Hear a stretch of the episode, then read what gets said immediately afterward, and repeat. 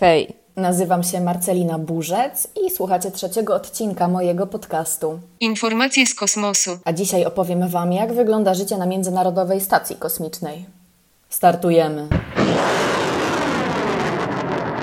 Od razu powiem Wam, że nie ma, że nie ma sprzątania w kosmosie. Odkurzać trzeba i robi się to raz na tydzień, jak w każdym porządnym polskim domu. Stacja to zbiór segmentów. W środku każdy z nich wygląda jak taka ciasna serwerownia. Jest pełno kabli, aparatów, komputerów, e, tabletów i klimat jest trochę taki jarzeniowy.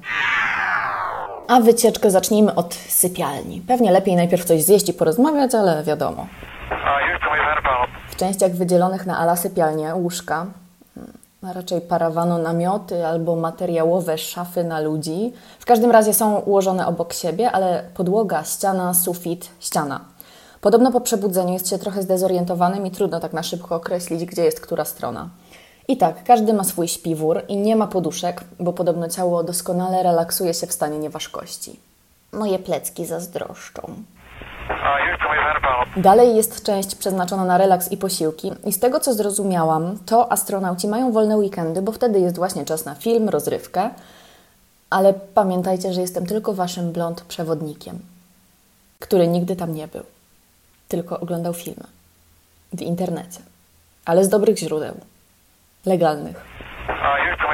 Międzynarodowa Stacja Kosmiczna ma też swoją garderobę, małą bo małą, ale z niezłymi szmatkami. Tam należy się przebrać przed kosmicznym spacerem w odpowiedni skafander. Widziałam, że mają też taki jeden naprawdę fajny, taki zacny, wyglądający trochę jak Iron Mana, ale nie widziałam, żeby się ktoś w niego przebierał. Dalej pokój na zapasy. I śmieci też, bo nie wywalają ich sobie w próżnię za burtę. A, a z, tak, z ciekawostek to jeszcze e, usłyszałam na jednym z tych filmów, że podobno kosmiczny wychodek jest opróżniany raz na 8-9 dni i nazywany jest puszką, bo generalnie jak taka duża puszka wygląda. Siłownia. Jest sprzęt do biegania. Do tego są takie specjalne pasy, które zbliżają astronautów do podłogi, żeby, byli, żeby sobie mogli pobiegać w miarę ludzkich, ziemskich warunkach. W innym pomieszczeniu jest jeszcze wielofunkcyjna maszyna. E, Tam się można podciągać, bo są odpowiednie obciążenia. I że przestrzeń jest ograniczona, więc w tym samym miejscu jest maszyna, która bada wodę. A chodzi o to, żeby badać, czy nie rozprzestrzeniają się żadne bakterie na stacji, bo to by było, wiadomo, bolesne dla przebywających na niej astronautów. Wszystko na Międzynarodowej Stacji Kosmicznej jest bardzo eko. Wykorzystuje się energię słoneczną, a woda, to co się wydarzy w łazience, a nawet pot, wszystko jest przetwarzane i wykorzystywane ponownie jako woda pitna. Wszystkich ciekawi, jak astronauci myją włosy, zęby, jak korzystają z toalety. Ja wiem, co jeszcze Was ciekawi, ale to są dyskretni ludzie, a ten podcast to też nie jest platforma do rozmawiania o wszystkim. Do wszystkich czynności toaletowych wykorzystywana jest woda zimna lub ciepła w takich specjalnych, hermetycznie zamkniętych woreczkach. One mają jeszcze taką regulowaną słomkę, bo bez niej wszystko rozfrunęłoby się swobodnie dookoła. I mycie włosów wygląda tak, że delikatnie moczy się włosy tymi wodnymi bąblami, które wylatują z woreczków. Używa się specjalnych szamponów. Długowłosi pomagają sobie jeszcze ręcznikiem, bo no niestety bez bieżącej wody trudno jest się dobrze umyć. No i na koniec jeszcze raz wylewa się wodne bąble i czeka się aż wszystko wyschnie. A jak jesteśmy przy łazience, to dodam, że kosmetyczki nie są przepełnione i raczej wszystko wygląda jak na kempingu. Chyba dorzucę jeszcze romantyczny akcent. Tak jak na ziemi, można przysiąść na oknie i czytać książkę albo patrzeć, jak pada deszcz. Tak na Międzynarodowej Stacji Kosmicznej jest okno z widokiem na Ziemię.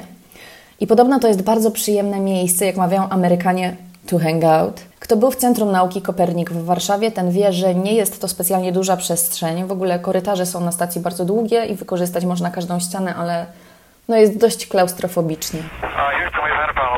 Międzynarodowa Stacja Kosmiczna to także oczywiście miejsce codziennej pracy. Prowadzi się tam jednocześnie około 200 eksperymentów. Astronauci współpracują z wieloma specjalistami, naukowcami na Ziemi, no bo sami nie byliby w stanie ich wszystkich monitorować.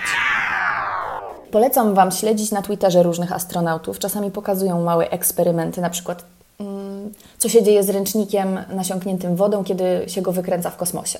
Generalnie woda wygląda wtedy jak taka aura otaczająca ręcznik i przechodzi na ręce osoby wykonującej tę czynność. I są takie różne śmiesznostki. Ma się wrażenie, że niektórzy sprawdziliby się równie dobrze w kosmosie i w kabarecie. Być może obiło Wam się o uszy, że ma powstać też kosmiczna służba wojskowa Stanów Zjednoczonych.